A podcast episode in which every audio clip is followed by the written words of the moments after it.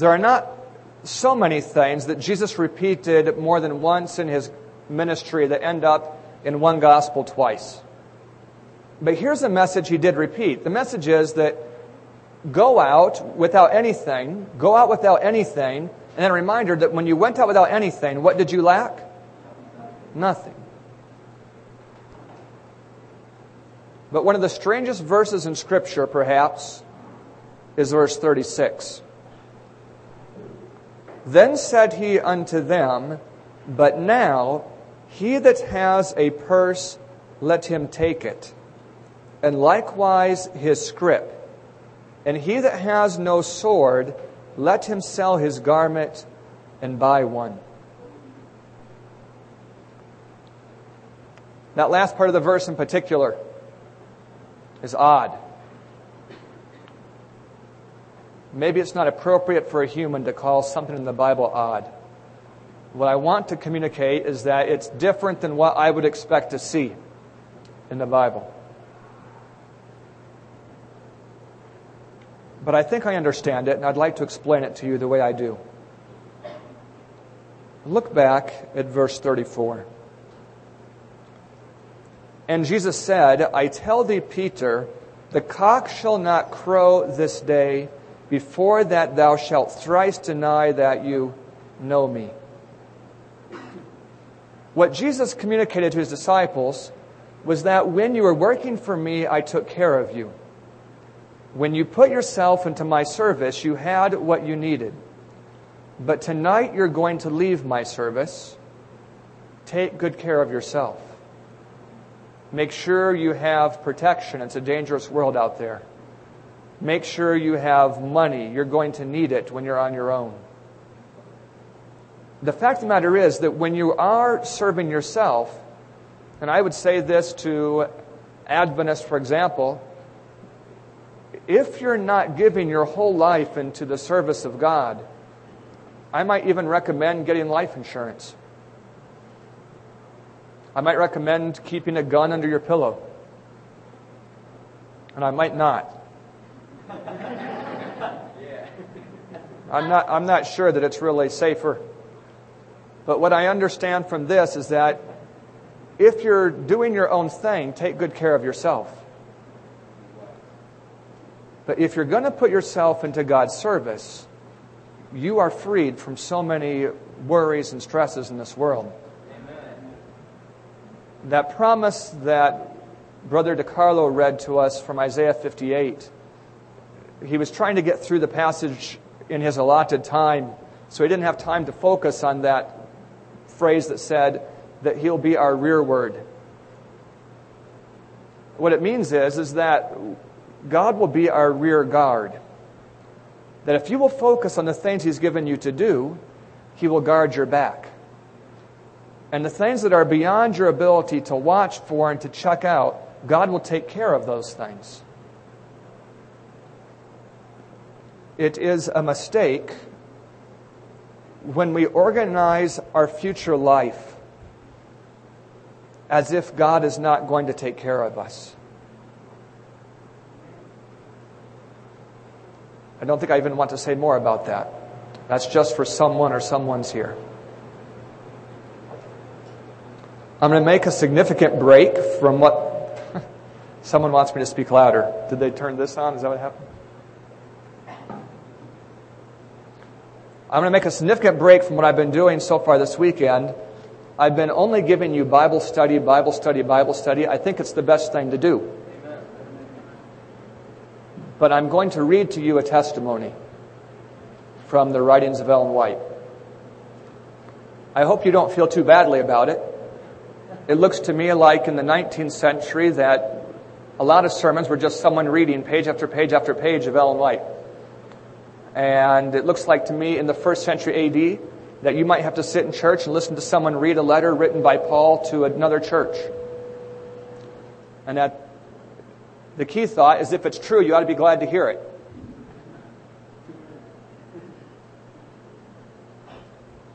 What I'm going to read to you is an article or part of it, depending on how you respond, called What Was Accomplished by the Death of Christ. It's significant to me for a number of insights into salvation and into the whole plan and how it relates to angels, for example, that I never understood. If I could tell you some things I've concluded after reading it, you might have heard before that if only one person would have accepted the sacrifice of Jesus, that he would have come to die for that one.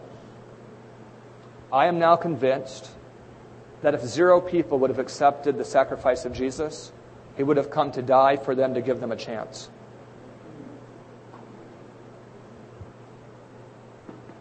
It's right here. I'm going to move this.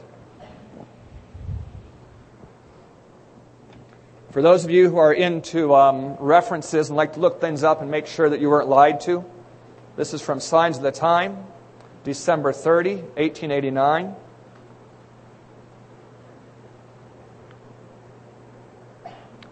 It says, It became him for whom are all things, and by whom are all things, in the redemption of the world, to save sinners by the blood of the Lamb.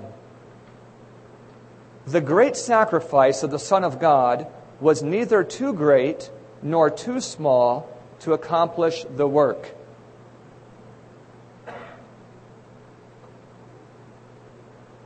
Excuse me just a minute.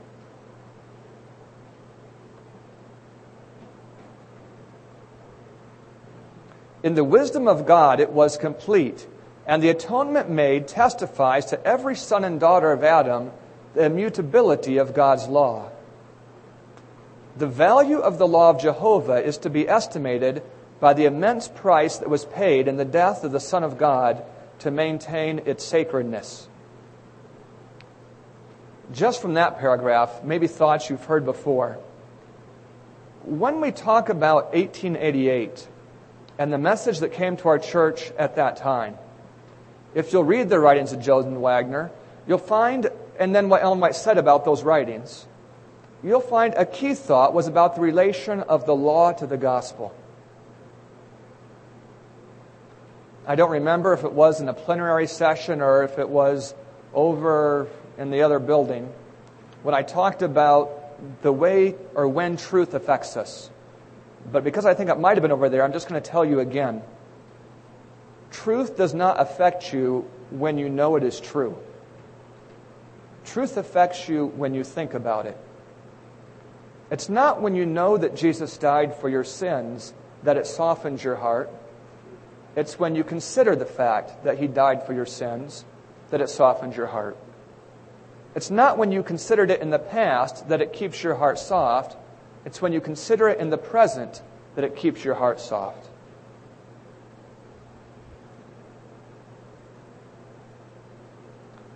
The law of God is a transcript, I'm reading. The law of God is a transcript of his character. It portrays the nature of God. As in Christ we behold the brightness of his glory, the express image of his person, so also in the law the attributes of the Father are unfolded.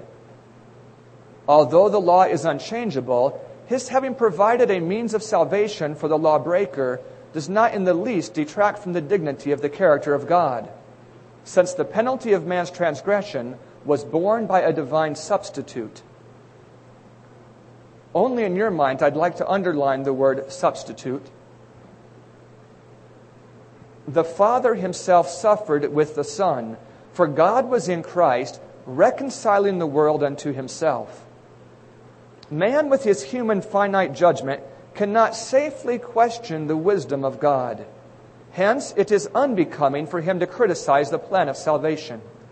Before the theme of redemption, let him lay his wisdom in the dust and accept the plans of him whose wisdom is infinite. If I could comment on that paragraph, you will hear men inside the Adventist church today speak about substitutionary atonement as if it is unjust, as if it's not fair that Jesus would die in place of you. Some of them, to reconcile themselves with this idea, will say that in a very physical way that we were in Jesus when he died.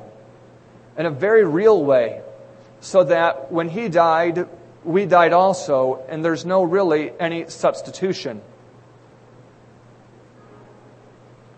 Others, trying to harmonize the idea, will say that Jesus died for moral influence, so that by looking at his cross, you could learn about how to live and have it and, and harmonize your life with that kind of character.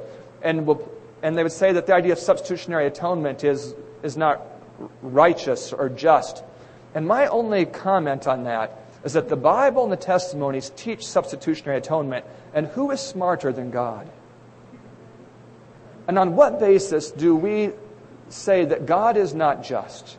When angels that excel in strength say, Just and true are thy ways, O Lord God. The only way to know what is just is to know the future. Justice is,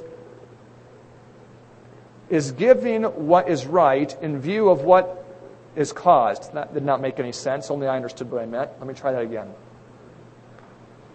If you do wrong, how much damage it causes determines what level of justice would atone for that. And if you don't believe me, it's perfectly fine.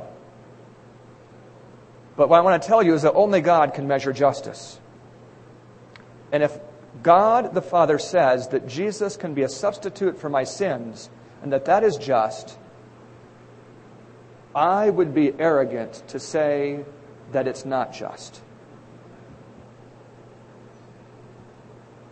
I'm reading again. God grants men a probation in this world that their principles may become firmly established in the right, thus precluding the possibility of sin in the future life, and so assuring the happiness and security of all. That's a very profound sentence. What does God grant us? Probation. There are those who speak about the 1888 message who would think of that as, as downplaying what was accomplished by the death of cross, by the death of Christ on the cross, as if to give me probation isn't something so special or so great. I will tell you, it's exactly what was lost for me by the death, excuse me, by the sin of Adam. The sin of Adam did not cause me to be condemned.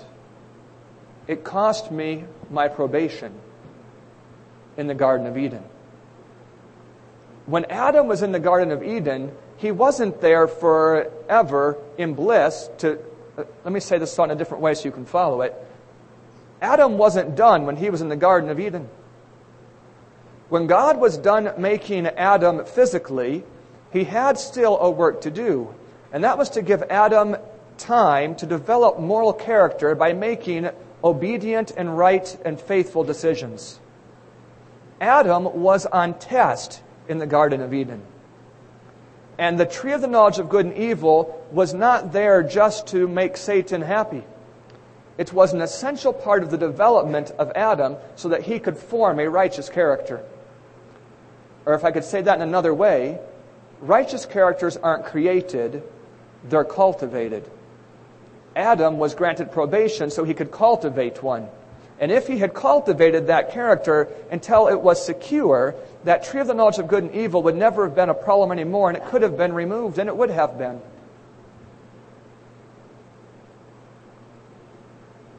When Adam sinned, I lost my probation. No longer did I have an opportunity to develop a character that would be secure, that would allow me, for example, to interact with heavenly hosts without a chance of sin coming again.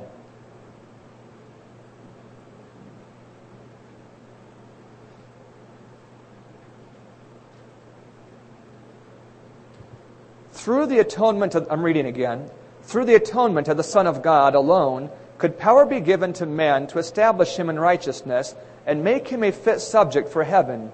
The blood of Christ is the eternal antidote for sin. Eternal antidote is such a fascinating phrase.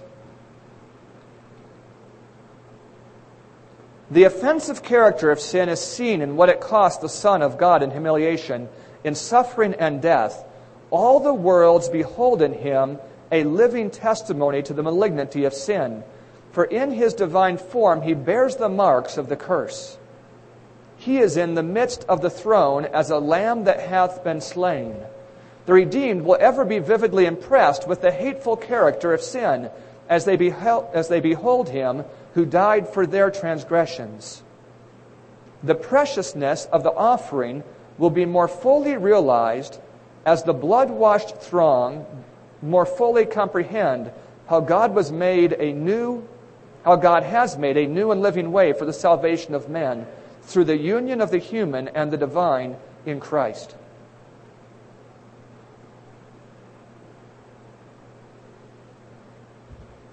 I really just want to keep reading to you, but I'm afraid I'm going to lose you because you're not used to preachers reading to you. Please try hard to listen. The death of Christ upon the cross made sure the destruction of him who has the power of death, who was the originator of sin. When Satan is destroyed, there will be none to tempt to evil.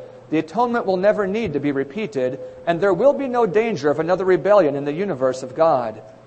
Listen, that which alone can effectually restrain from sin in this world of darkness will prevent sin in heaven. The significance of the death of Christ will be seen by saints and angels.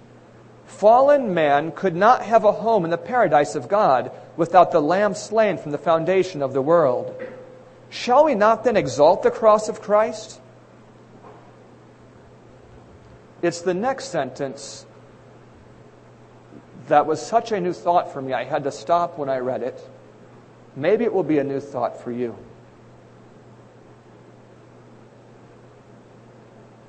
The angels ascribe honor and glory to Christ, for even they are not secure except by looking to the sufferings of the Son of God.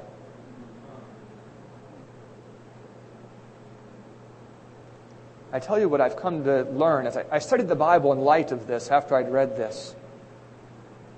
It's not just for sinful beings that by beholding we are changed nor is it only for sinful beings that, that the sacrifice of Jesus weakens the influence of temptation. I'm reading again. It is through the efficacy of the cross that the angels of heaven are guarded from apostasy.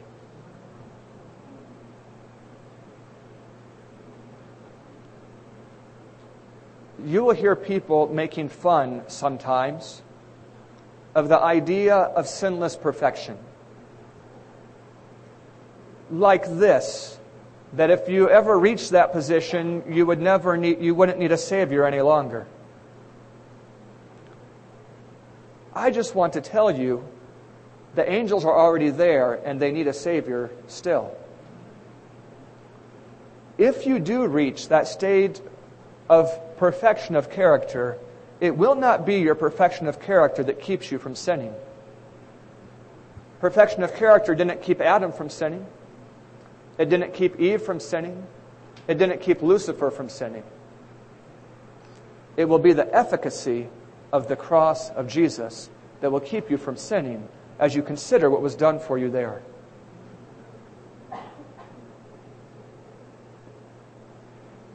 I'm reading again.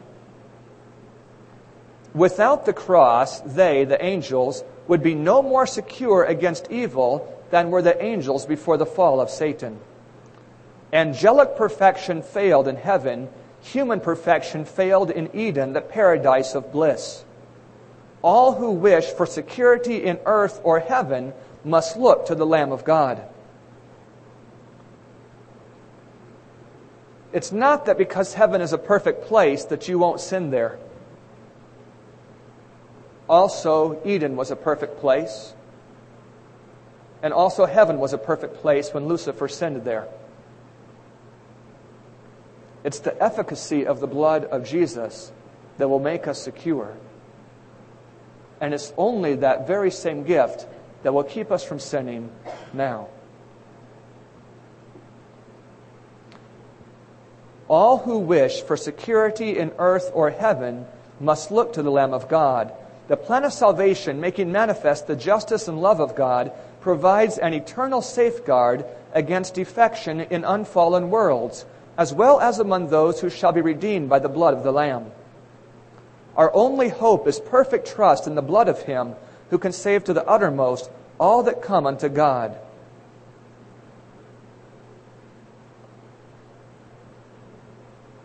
By Him. The death of Christ on the cross of Calvary is our only hope in this world, and it will be our theme in the world to come. Oh, we do not comprehend the value of the atonement.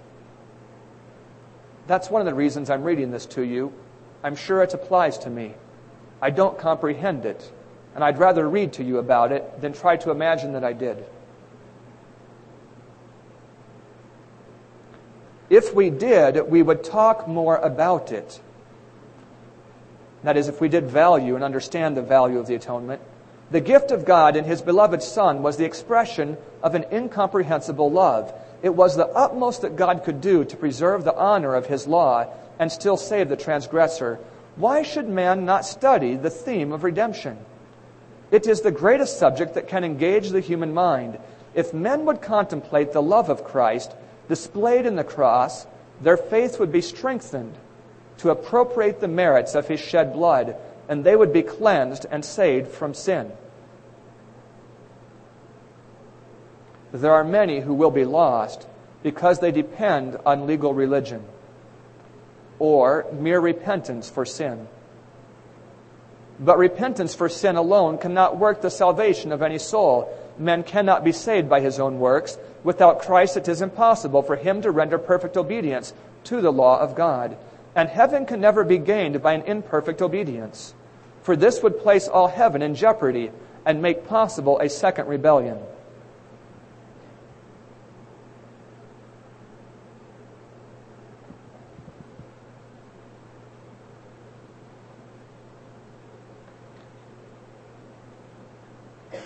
I've read to you half the article.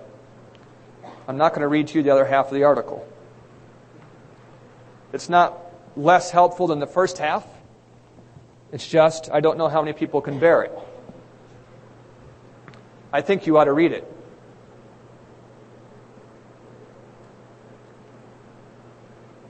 If you have internet access, you can find it at canvassing.org.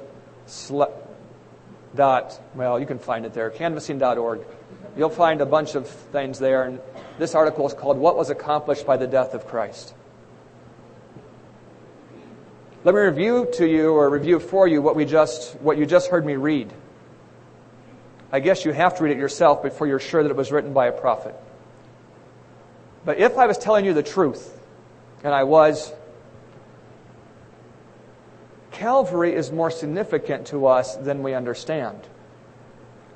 Jesus did not die to pay for the sins of angels. He did die to pay for my sin.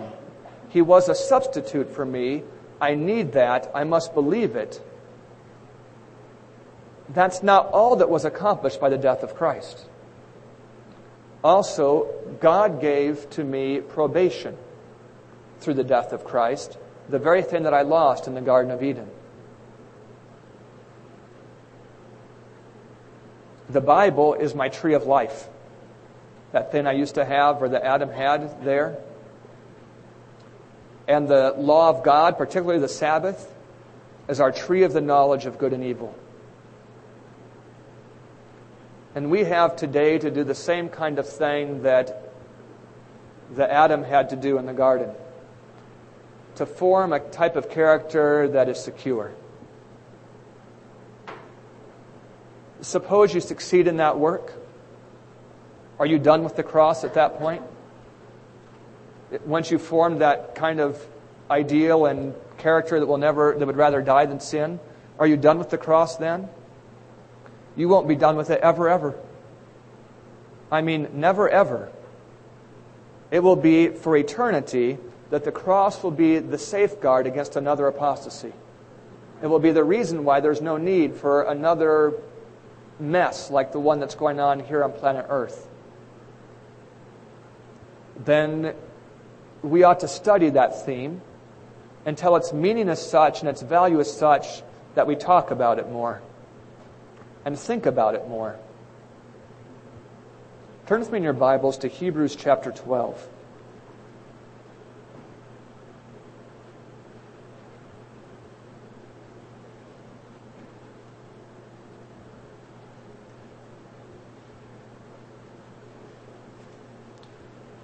Hebrews chapter 12, and we're looking at verse 2.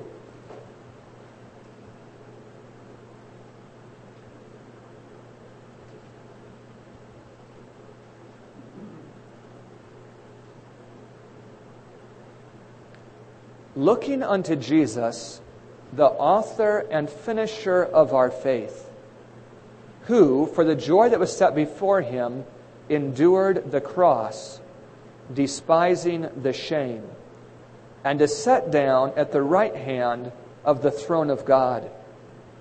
And verse 3 For consider him.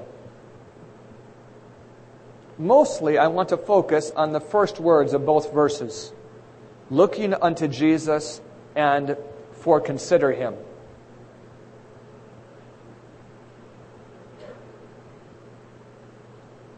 What was it that had gone wrong with our church in 1888? If you would be happy to hear someone else's opinion, I'll give you mine. That's a rare thing. I don't like to even share my opinions. But this one I feel to share because I think it's right and I think it's not just a guess. We, as a church in 1888, if you gave us a quiz, true or false, Jesus died for our sins, we would put true. True or false, we can earn our way to heaven by obedience, we would put false. True or false, Jesus never sinned, we would put true. And, and you could go down through a line of facts about salvation, and we would basically do okay on this quiz.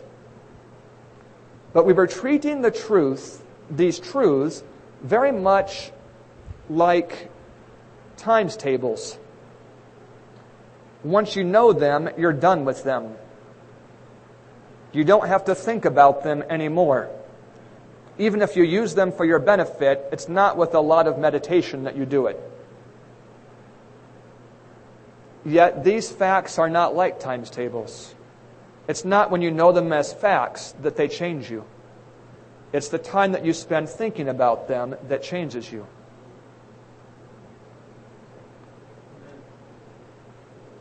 What I'm saying is also true about the judgment.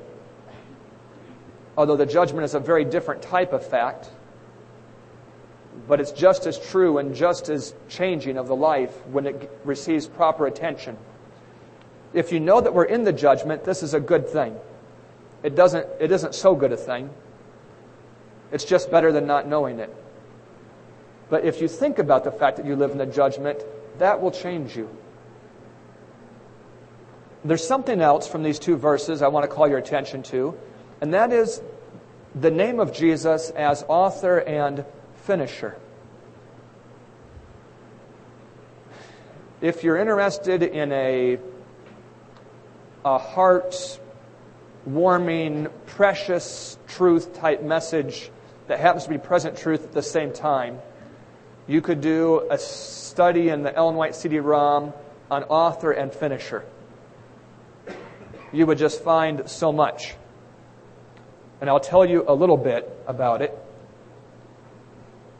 You would find that this is the source of your assurance in Christ. Assurance is preached backwards a lot today. But there is a forward way to preach it. If you were to ask me, Eugene, are you going to go to heaven? Are you sure? Though I'm afraid some of you wouldn't like this, I would say yes. But it's not because I'm confident at all in me. I'm very unconfident in me. That's why I don't like to tell you my opinions. But I'm very confident in this verse. Jesus is the author and the finisher of my faith. And I can hold on to that with my spirit I can depend on that and lean on that, that He will finish the work that He started, and that is a ground or security for my faith that makes a difference for me.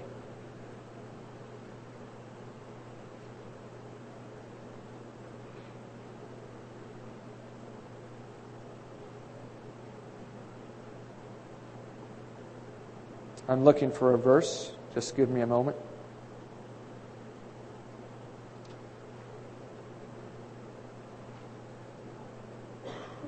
Verse 15. Hebrews 12 and verse 15.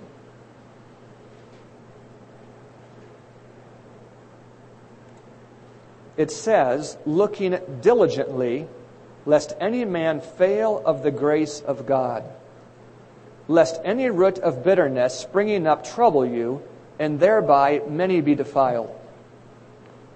Looking diligently at what? At Jesus that endured such contradiction of sinners against himself, lest you be wearied and faint in your mind. What is the antidote to you developing a bitter spirit? It's looking diligently. But I'm afraid that we look something so different than diligently that it's almost haphazardly.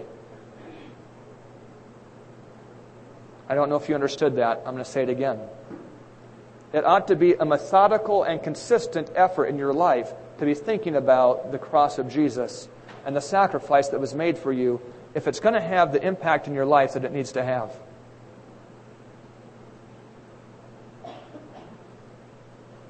Turn with me in your Bibles to Romans chapter 4. That was almost the end of that sermon. I'm about to preach the second one.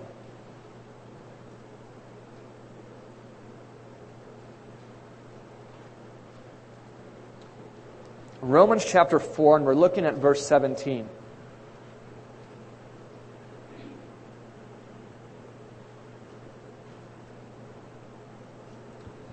It says, As it is written, I have made thee a father of many nations after the parenthesis, before him whom he, that is, before him whom Abraham believed, listen, even God who quickens the dead and calls those things which be not as though they were. I alluded to this yesterday when I used the silly illustration about the ceiling being some funny color. I was trying to contrast for you the difference between the Word of man and the Word of God what Romans 4 says is that God speaks of things that are not as though they were. An example of that is when Jesus is referred to as the Son, even before the creation of the world. Maybe I just confused a lot of people. If you have that ribbon thing, why don't you put it here for a minute and I'm going to digress to try to inoculate you against some silly ideas that are going around the United States. Turn with me in your Bible to Psalm chapter 2.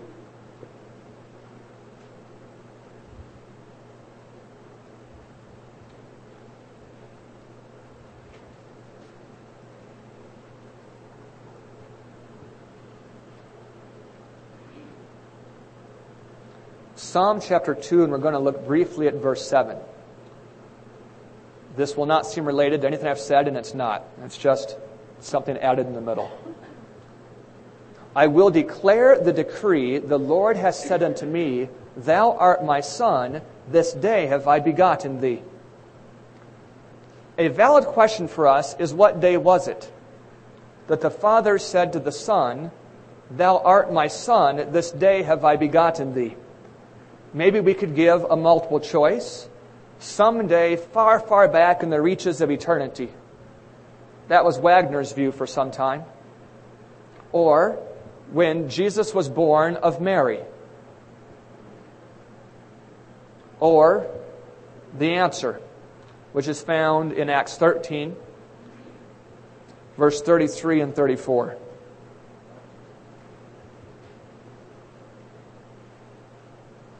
Acts 13 verse 33 and 34.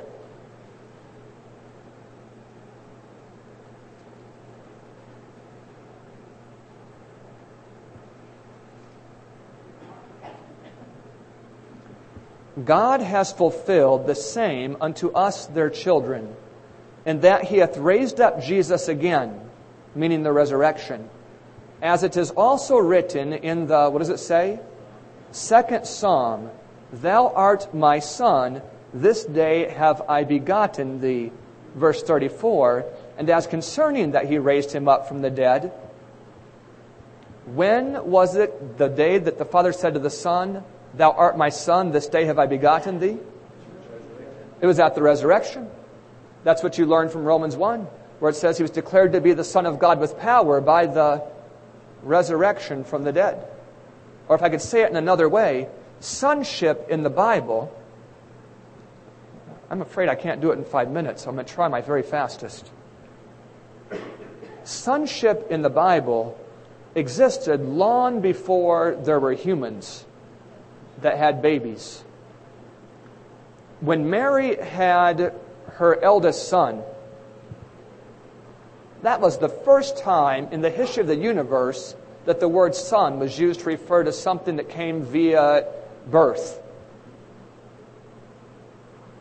Before that, son always referred to similarity in character. That's why Adam was a son of God. That's why there's a seed of the serpent. That's why you even have a whole class pillar called a brood of vipers. This is why Jesus said in John 8 to people that if you were the children of Abraham, you would do the works of Abraham. That's why Job speaks about the sons of God that shouted for joy when the earth was created. Sonship existed long before there was something like birth. It referred to similarity in character.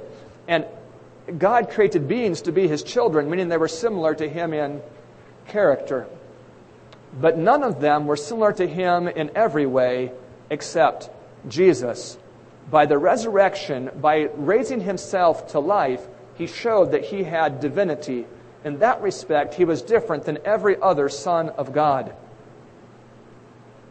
Only he was like the Father in that respect.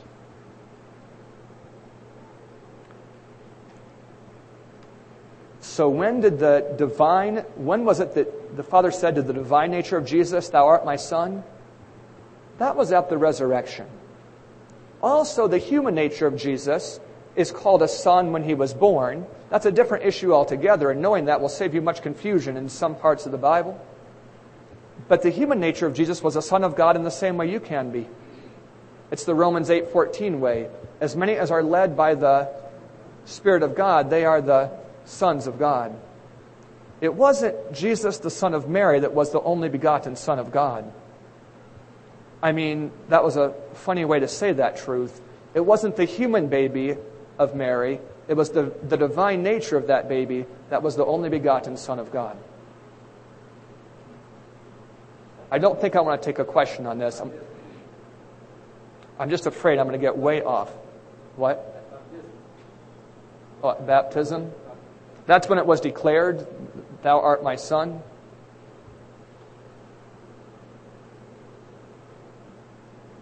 This day have I begotten thee was at the resurrection. It's just simple, Acts 13 33. Well, you might wonder why I got off into all that point. It was just for a simple thing.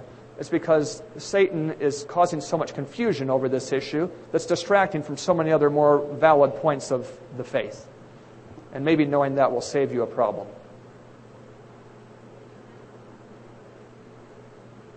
But I very thoroughly distracted myself and don't remember what I was talking about before it. So I'll just start with an important thing and go from there. What we've said so far is that you ought to give your life. I remember where we're in Romans 4. That is where I want to go. Thank you. Turn with me in your Bibles to Romans 4. What we're looking at here is about Abraham, where we want to examine his faith. Abraham, more than anyone else other than Jesus, and even more than Jesus in terms of verses talking about it, Abraham is a model for us for faith.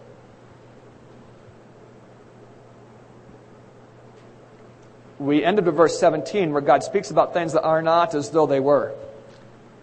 Verse 18 says, Abraham, against hope, believed in hope that he might become the father of many nations. When was it that Abraham believed what God had to say?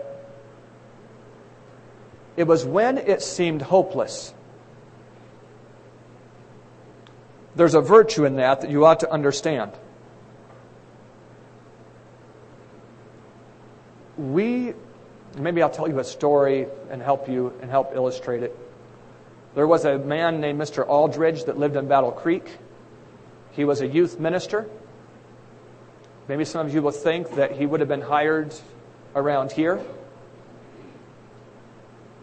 He liked the true, the true ideas about Jesus dying for our sins. Those were attractive ideas to him. But when Ellen White would write about things like diet and dress, music wasn't such an issue back then. It was an issue, just a different type. Do you know what kind of issue it was back then? It was just giving too much attention to it and kind of silliness in it. I think what's happened today has made it so that we don't think anything about it when people give too much attention to the good stuff. Anyway, that was a real problem back then. When Ellen White would write about these things like diet and dress in particular, what Mr. Aldridge thought was those things aren't really the most important things. Maybe in some respects, he was right. But what he began to say is that those things aren't the most important things, which is understood and is meant to mean they aren't very important things. Ellen White wrote him a letter. You can find it if you'll type in the word Aldridge. No, I don't know a reference. I didn't plan to tell you about it. But what she said makes simple sense. It's very arrogant. I'm paraphrasing what she wrote to him. It's very arrogant for a man to say that something that God speaks about is unimportant. If God noticed it, that ought to be sufficient for proud mortals to, at the very least, give respectful silence. That's legitimate. It's legitimate to believe that God is wiser than we are, and that if He notices something, it's important enough for us to notice.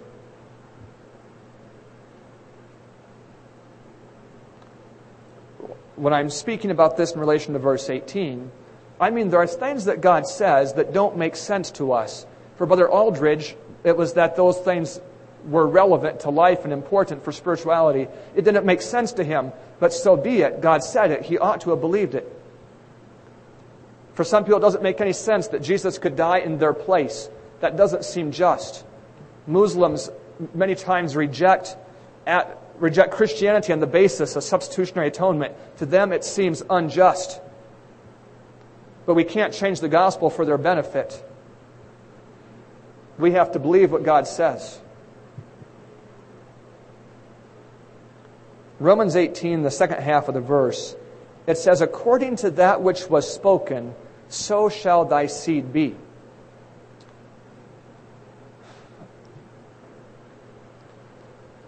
So you know this verse. Cursed is the man that trusteth in.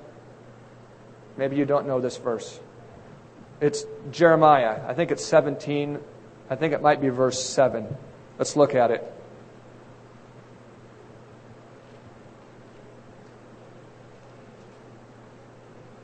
It's not that one. It's verse 5. Jeremiah 5? 17, verse 5.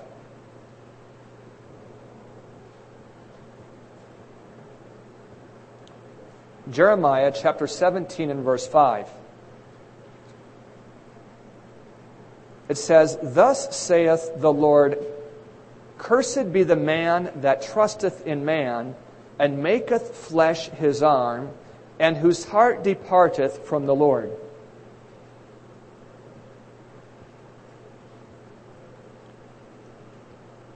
I'll share with you an encouraging and solemn fact relevant to this passage.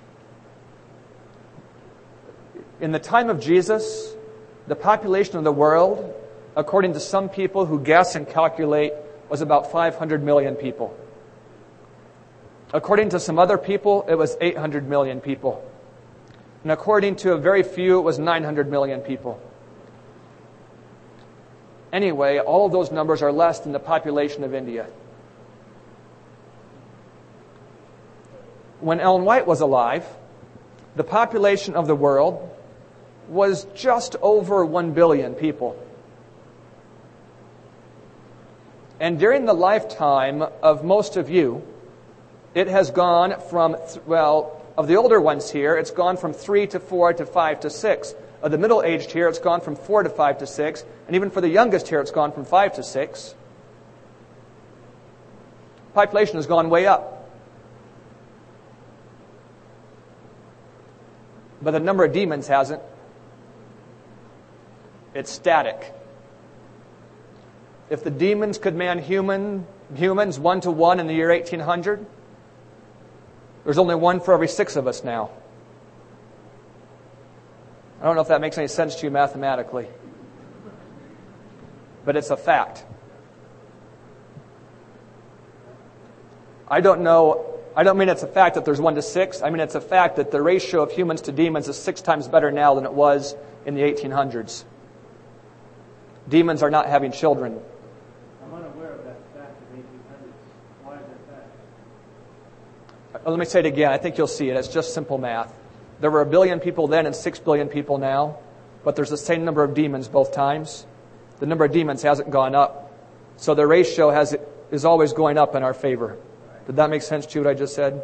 Who stated that uh, demon number No one did, and I don't know it. I'm just saying it's not changing. Mm-hmm. It's the ratio.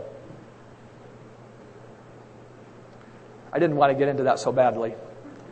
But the point I wanted to make is that the devil has adjusted his techniques relevant to this mathematical reality. He works to lead most people to trust in someone and he focuses all his energies on the someones. The devil is trying to get you to lean on someone, and if he can get enough people to lean on someone, he focuses his energy on the someone. This is his mode of operation now. It's his only hope. Also, you very much bless the world when you go anywhere and do anything good. Because when you go into a community to do something good, the demon force in that community is really in a bind. And most of the people in that area are left much less harassed than they were before just by the very fact that you're there. You don't even have to believe me on that either. What you do need to believe is that cursed is the man that trusteth in man and maketh flesh his arm.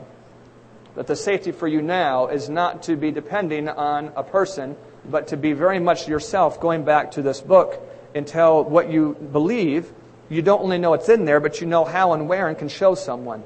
This is very important that we do this. Turn back with me to Romans 4. Maybe you never left it.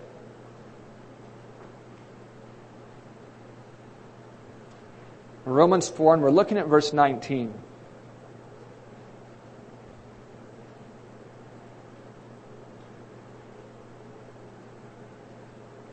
And being not weak in faith, he considered not his own body now dead, when he was about a hundred years old. I want to tell you one thing Abraham didn't think about. It was his own weakness. If you want to have faith, one thing not to be thinking about is your own weakness. Not that you should think you're so strong. You know you're weak, but it's not something to be considering because you have the Word of God the last half of verse 18, you're depending on the Word of God, according to that which is spoken. Abraham's faith has three characteristics we've looked at so far. He believed when it seemed hopeless, when it seemed unbelievable, for example. He believed what God said, and this passage says that he didn't consider his own weakness. He also didn't consider his own past history because he had tried many times to have children with Sarah, and that had never happened. It's possible for us, when we come to something God says, to conclude that it can't be true because of our past experience. That's not valid. God indicates through Abraham that the faith, his model faith, doesn't consider your own experience. It doesn't consider your own weakness. It considers only what God says. It says, neither yet the deadness of Sarah's womb. I know at least in evangelism, we tend to excuse ourselves from success because of the people out there. I remember when I was working in Maine a few years ago, I, I work in the colporteur work during breaks many times. We went to Caribou, Maine. Don't even know where Caribou, Maine is? Isn't it? You'd live there? Were you there when I was there? It would have been like 1995. I'm glad because you might have been in this story.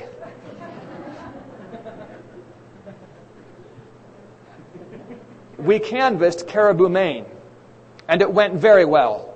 It was one of the easiest places I ever worked in all of New England. The people were spiritual and open minded. We sold a lot of books, and then we went to church there that weekend. A dear lady that was in that church, I suppose she was dear, I don't know her. I didn't mean that to be funny, but I guess it was. Listen, what I mean by that is this lady was found out that we were going to be colporteuring in Caribou. She didn't know that we had already done it. And she decided to give me a solemn warning that it was very difficult territory, that the people weren't interested in anything. Well, she was just wrong. Then it happened to me last year that I was working in, in South, well, Central South Arkansas canvass an area. We had tremendous success. People were so spiritual, Bible oriented, wanted to know the truth. Then we went to church, and the lay pastor there found out what we were doing, and he came to commiserate with us.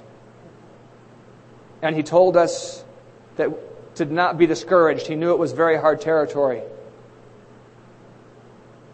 Well, it wasn't. And the only point I'm trying to make to you is that when Abraham didn't consider the deadness of Sarah's womb, it was a model for you in evangelism not to let yourself off the hook because of other people.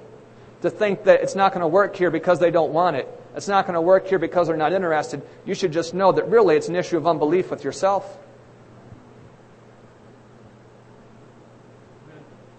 If God promised to help you and He did. The last half of verse 19, or excuse me, verse 20 he staggered not at the promise of God through unbelief. How do you stagger at one of God's promises? It's by talking or acting like it's not true. Listen, I'm going to be done in seven minutes, but listen carefully that whole time. When God makes a promise, you can trip over that thing if you talk and act like it isn't so. And one of the promises God made is that all things work together for good to those that love Him then when you talk and act like things aren't working together for your good, you're tripping. Jesus said he's going to be with you to the very end. When you talk and act as if he's left you or abandoned you, that's unbelief. It says, but he was strong in faith, giving glory to God.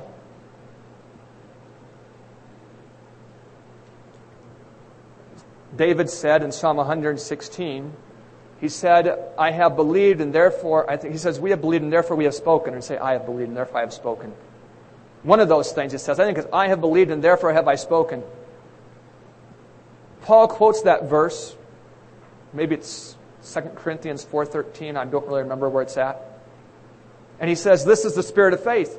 We have believed and therefore we have spoken. What is the spirit of faith? It's to speak what you believe. If you believe that Jesus is coming back, that's one thing. But if you talk about it, that's the spirit of faith. If you give expression to your confidence in what God is going to do with and for you, that's the spirit of faith. If you keep it to yourself so you don't risk making a fool of yourself by saying something that might not turn out being true, that's unbelief. Abraham was strong in faith, giving glory to God. His model faith says you ought to talk and act as if what God says is true. Verse 21. And being fully persuaded that what he had promised, God was able also to perform. This is the basis of this whole thing. The life of faith is one of confidence in God. Your confidence is there that he can do the very things he said he would do. Listen to verse 22. And therefore it was imputed unto him for righteousness. That is, God said about Abraham, you are righteous.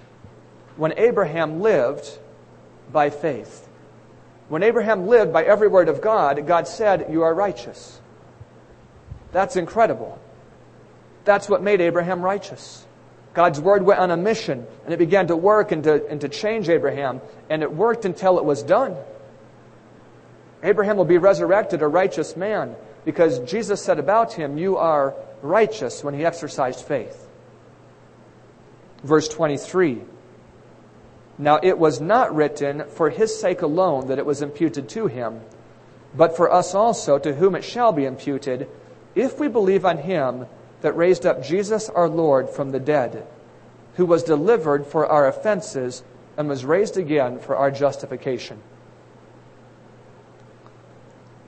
I'm just going to close with the thoughts in those verses. One thought is that if we will live by faith, God will say about us that we are righteous.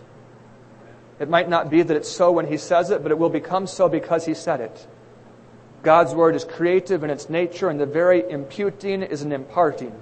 The imputing is instant, and the imparting takes time, but it happens at the same time. The other thought is that verse 24 and 25 is all about the sacrifice of Jesus. There are lots of things that God said that you can believe, but there's something in particular you ought to hang your faith around if you want it to have the work in you it's designed to have. For Abraham, he, he put his faith around the fact that he was going to be the father of many nations, but that's not what you're to put your faith around. Your faith is to be put around the idea that Jesus was a substitute and surety for you, that he was raised again for your justification giving due consideration to those facts will change you, will continue changing you. And if you understand today you're not done with it, you have to keep thinking about it, not just until probation closes, but until the seven last plagues are over, and then until you get to heaven, and then you'll still have eternity. We're going to have to hold on to it. It's our only security here. It will be our only security in the hereafter. That's what was accomplished by the death of Christ. Let's kneel for prayer.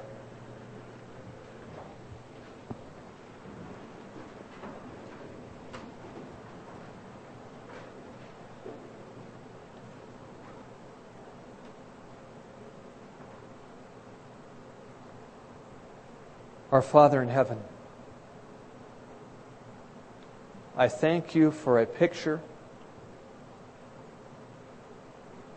a true story of Jesus that changes the way that we are.